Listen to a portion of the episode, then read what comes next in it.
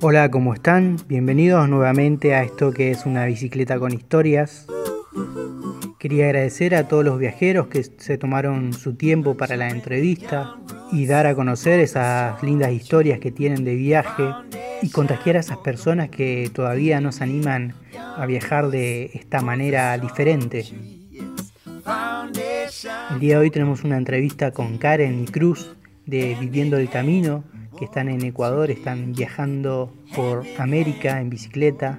Nos van a contar un poco de sus anécdotas y también cómo fueron esos días que decidieron emprender este viaje.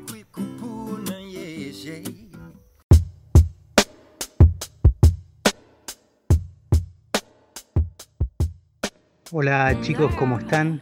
Primero, muchas gracias por aceptar la entrevista y segundo, quiero que nos cuenten quiénes son y cómo surgió esto de viajar en bicicleta. Hola Sergio, muchas gracias por tenernos en cuenta para este podcast. Eh, mi nombre es Karen Perezón, viajo junto a mi pareja Cruz Escardelato Auer. Los dos somos de Argentina, de la provincia de Santa Fe, de distintas partes de, esa provincia. Eh, y bueno, para responder a tu pregunta de cómo nació esto, eh, siempre hemos viajado, eh, anteriormente lo hacíamos de, mochileros por muchos años mientras que estudiábamos y después cuando empezamos a trabajar.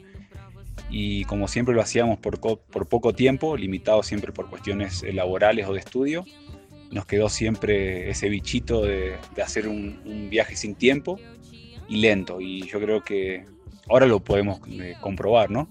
Que viajar en bicicleta fue la, la mejor opción, lo que nos permite viajar lento, despacio y conocer conocer cada kilómetro, siempre decimos porque lo vamos recordando, y obviamente conocer más a fondo a la gente y la cultura de cada lugar porque el tiempo que nos obliga a permanecer el mismo viaje hace que sea más provechoso en ese sentido.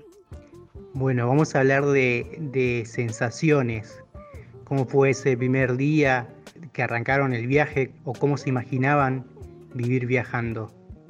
Cómo imaginábamos el viaje. Eh, fue un, proceso largo, creo que fueron dos años antes de, comenzar, eh, mucha incertidumbre, uno siempre viendo fotos, imaginándose en la carretera, acampando, conociendo gente, pero nunca sin poder sacarnos ese miedo, ¿no? Porque dejar todo, nosotros tuvimos que dejar nuestro trabajo con unos pocos ahorros, eh, ese miedo, esa inquietud de saber si íbamos a poder generar, si éramos capaces de, de poder pedalear, luego de haber hecho solo un viaje en Argentina muy cortito, muy diferente al que estamos realizando ahora.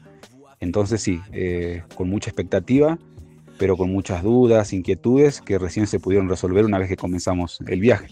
Bueno, en cuanto a cómo fueron los primeros días del viaje, nosotros volamos desde Argentina hacia Alaska y empezamos de ahí. Entonces el primer día básicamente fue de avión, mucho avión. Estuvimos más de 30 horas entre eh, un vuelo y otro y fue extremadamente cansador, pero por otro lado con la emoción de ir a parar a la otra punta del continente y la emoción de subirnos por primera vez a un avión porque siempre habíamos andado vía terrestre. Y después, el primer día de bici, la verdad, para ser sincera, fue completamente miserable. Teníamos todo mal distribuido, no habíamos entrenado lo que se debe, o mejor dicho, nada.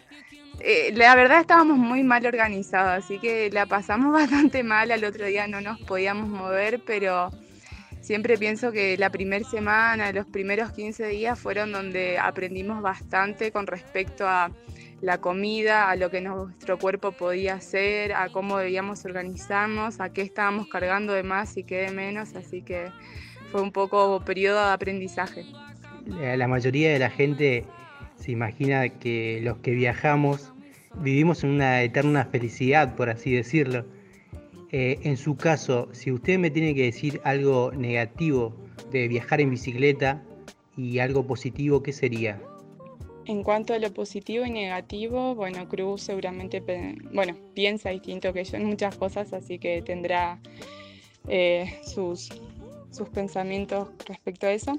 Pero para mí, en cuanto a lo negativo, por ahí es cuando uno necesita ese espacio personal o alguna cierta comodidad que a veces la tenés y muchas veces no. Esa necesidad de decir, bueno, acá estoy yo sola, tranquila, y es muy difícil conseguirlo, salvo que estés en el medio del monte.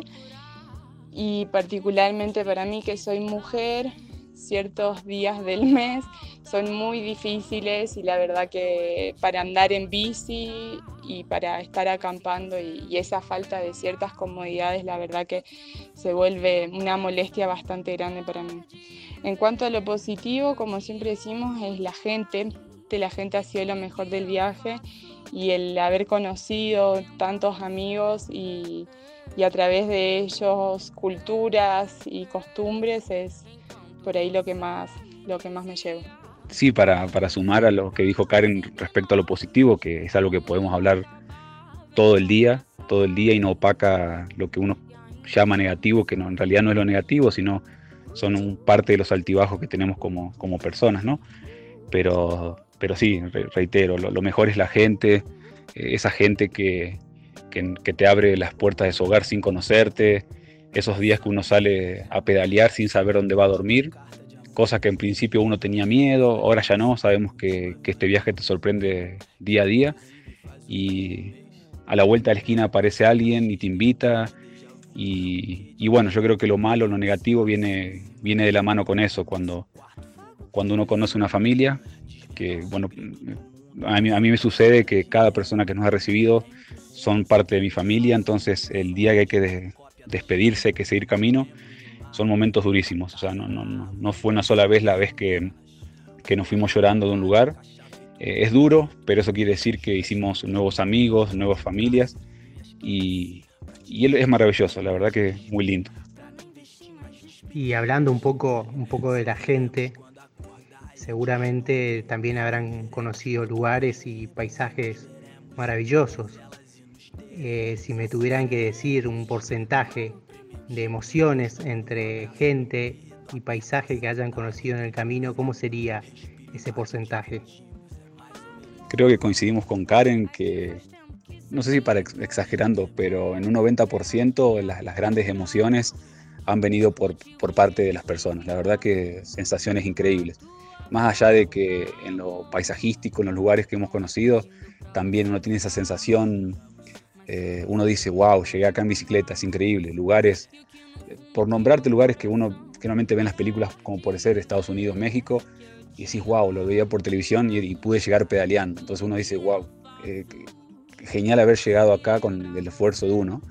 Pero sí, las grandes emociones han llegado por, eh, a través de la gente, sea, llantos, sonrisas, recuerdos.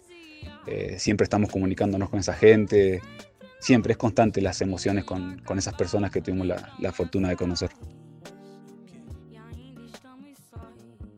Claro, y me imagino que deben tener miles de historias y lindas anécdotas con personas. Eh, ¿Nos podrían compartir alguna para, para recordar un poco algún momento de esos? Eh, acá estamos pensando con Cruz cuál de todas, porque hay muchas, pero elegimos una porque es también una pareja a la cual adoramos. Estábamos en Canadá acampando eh, como en un caminito rural en una zona llena de osos negros. Y como a las 7, 8 de la noche ya está un poquito oscuro, estando dentro de la carpa empezamos a sentir ciertos pasos. Sinceramente nosotros pensábamos que era una persona y teníamos miedo que nos corra del lugar.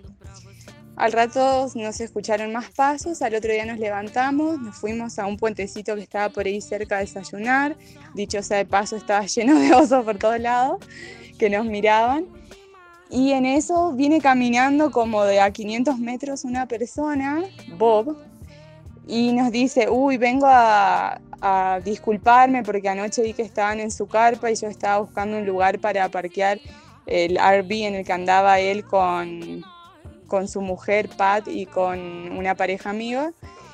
Eh, bueno, me vengo a disculpar si los desperté o si los asusté, habrán pensado que era un oso. Y vengan, vengan, nos llevó arrastrando a desayunar a, a su RV. Bueno, después de eso nos dicen, bueno, cuando anden por eh, Idaho o Utah, avísenos, ellos viven en los dos lugares, depende de la época del año, hay gente retirada.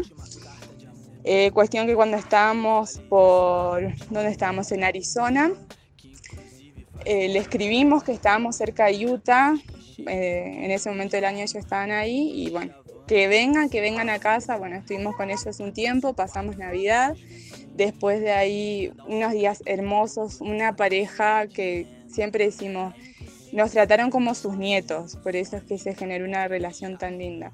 Después estábamos en Las Vegas, porque de ahí queda cerca Las Vegas, eh, y ellos no contentos con el saludo final que nos habían dado en Utah, fueron a saludarnos a Las Vegas una vez más.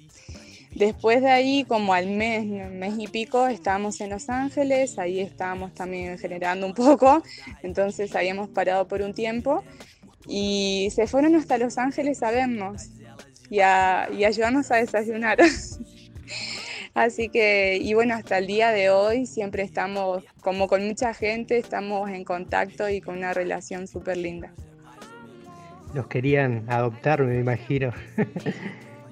y otra pregunta que también se la hago a todo el mundo es si entre todas sus cosas, si tuvieran que elegir cinco cosas cada uno que nunca dejarían en ningún lado, ¿qué sería? Nos estábamos riendo con Cruz porque cuando dijiste lo de la adopción, vos sabés que en Canadá hubo una señora que de verdad nos preguntó si podía adoptarnos, sin darse cuenta de que estamos bastante pasados de la mayoría de edad.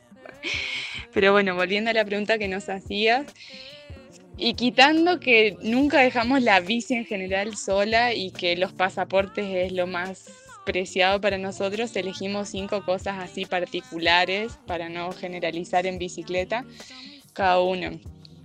En mi caso, los lentes de sol, porque estoy operada de la vista y tengo mis ojos demasiado sensibles, hay un poquito de claridad y no veo. Después la tablet, porque ahí por ahí me comunico con todo el mundo y además ahí tengo los registros de todo, porque principalmente somos ordenados, entonces llevamos registros de, bueno, de gastos, de personas, de lugares, de distancias y demás. Después también, y con respecto al sol, el protector solar, porque en dos minutos que me pongo bajo un rayo de sol estoy roja. Eh, también lo que no dejaría son las pinturas, mis acuarelas, eh, mis cuadernos para pintar y nuestra navaja que con la navaja hacemos de todo, esa es mil usos, no multiusos. Bueno, y en mi caso es, algo que, lo llevo siempre en la mano en cualquier salida. Eh, bueno, la cámara fotográfica, que uno para como aficionado, también a veces por trabajo, es, necesario y para documentar este viaje. Eh, bueno, el celular, como todo viajero, más que nada para estar en comunicación con la familia que hoy es obviamente siempre es mucho más fácil con las redes sociales y demás. Así que siempre, siempre ahí, aunque no tengamos conexión, siempre lo tenemos. Eh, la compu, que la uso para, para diseño gráfico, para hacer más que nada trabajo y a veces para, para distraernos, estudiar un poco. Eh, mi otro repuesto de anteojos con graduación. Eh, soy miope, así que siempre con el miedo ese de que, de que se me rompan los que tengo, que ya hace 13, 14 años que los tengo, pero siempre nunca se sabe cuándo puede pasar. Y bueno, otra de las cosas, igual que la navaja, que tiene unos miles de años ya, es el, calentador. Ese calentador lo llevamos para todos lados. La verdad que nos ha salvado y nos sigue salvando de muchas cosas. Y bueno, con esta lista de cinco cosas nos estamos dando cuenta que venimos muy cargados de cosas innecesarias. Así que bueno, gracias por eso también. Y si, si me tuvieran que, va, si tuvieran que dar algún consejo para esas personas que todavía no se animan a, dar ese gran paso o hacer algún viaje como el que ustedes están haciendo, ¿cuál sería su consejo? No somos muy fanáticos de dar consejos porque lo que se aplica para uno generalmente no se aplica para otros, pero hablando de modo más genérico, eh, particularmente yo les digo que no lo piensen tanto, por ahí uno le da vuelta, le da vuelta para ver que esté todo perfecto y, si sentís que es, hacelo. no, no le busques demasiada vuelta. Sí, no, no es un proceso fácil, obviamente, porque uno cuando al emprender algo así tiene que dejar otras cosas, tiene que existir un, desapego. Pero como siempre decimos, ¿no? Un, gran cambio supone un gran sacudón. Eh, y nosotros lo vivimos, no sé si lo sufrimos, pero fue un proceso de adaptación. Y otra cosa, eh, quizás muchos que están tratando de iniciar en esto quieren buscar eh, el mejor equipo, la mejor bici, y la verdad que no se necesita. Uno quizás es repetitivo y, lo tratan de loco, porque dice con cualquier bici puedes andar, con cualquier equipo puedes andar, con solo las ganas uno puede movilizarse. Pero es verdad, la verdad que con, muy poco se puede. Luego uno irá viendo sus comodidades, adquiriendo cosas, mejorando el equipo, todo en su comodidad. Yo no te puedo recomendar algo en particular, pero lo mejor es lanzarse, animarse y, y no arrepentirse el día de mañana de no haberlo hecho. Y como dice mi tía, las sandías se acomodan mientras vas andando. Ah, así que adelante, adelante. Buenísimo y muchas gracias por, su tiempo y por compartir sus historias.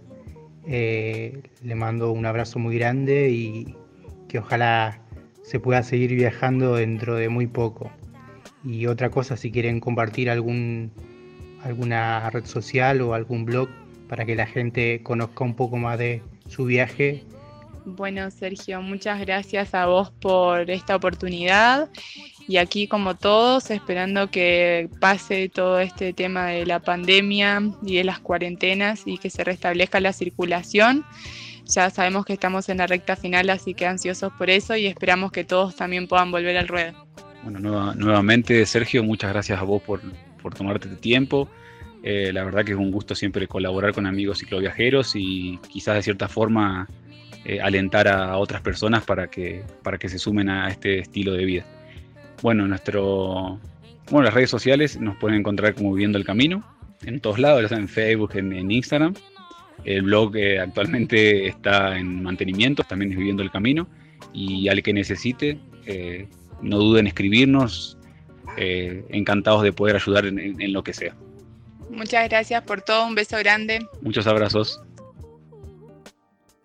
Y bueno, como siempre espero que le haya gustado la entrevista y no se olvide de seguirme en Instagram en una bicicleta con historias para enterarte de las próximas entrevistas. Y hoy me despido con esta canción de 3030, Un día.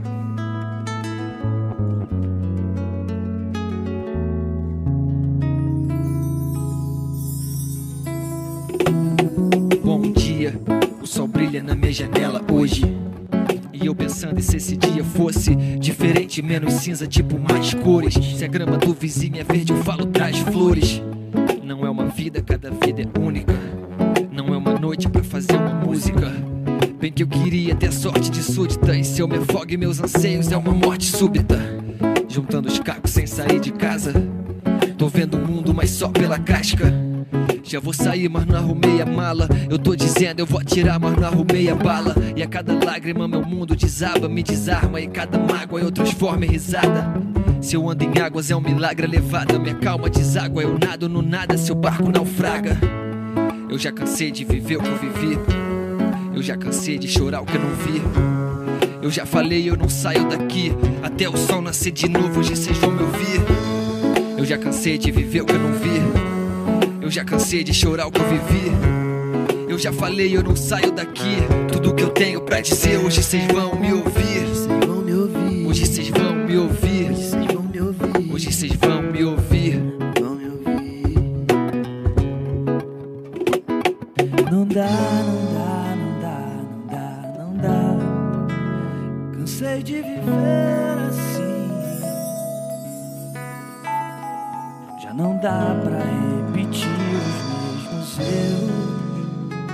Cansei de viver assim. Hoje é um bom dia pra esquecer o que me aflige. Todos os problemas são poucos que me atingem. Deixa a razão de lado, se concentre só. Finge que nada mais importa, tudo é certo, então brinde. Eu não quero poder das fins, nem parte do trono. Não quero seus brindes, agrados e bônus. Eu monos. A faixa, a mensagem é isso que somos. Um monte de cromossomos, malucos, doentes, só água e carbono.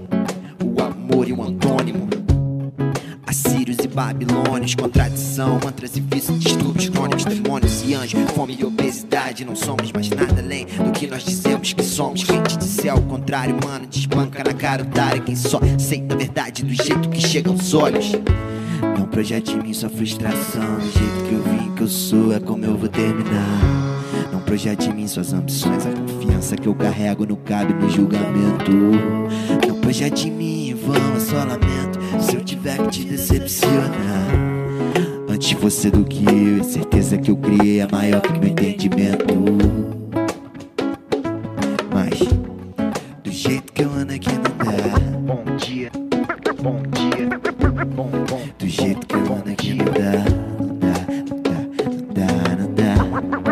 Dia,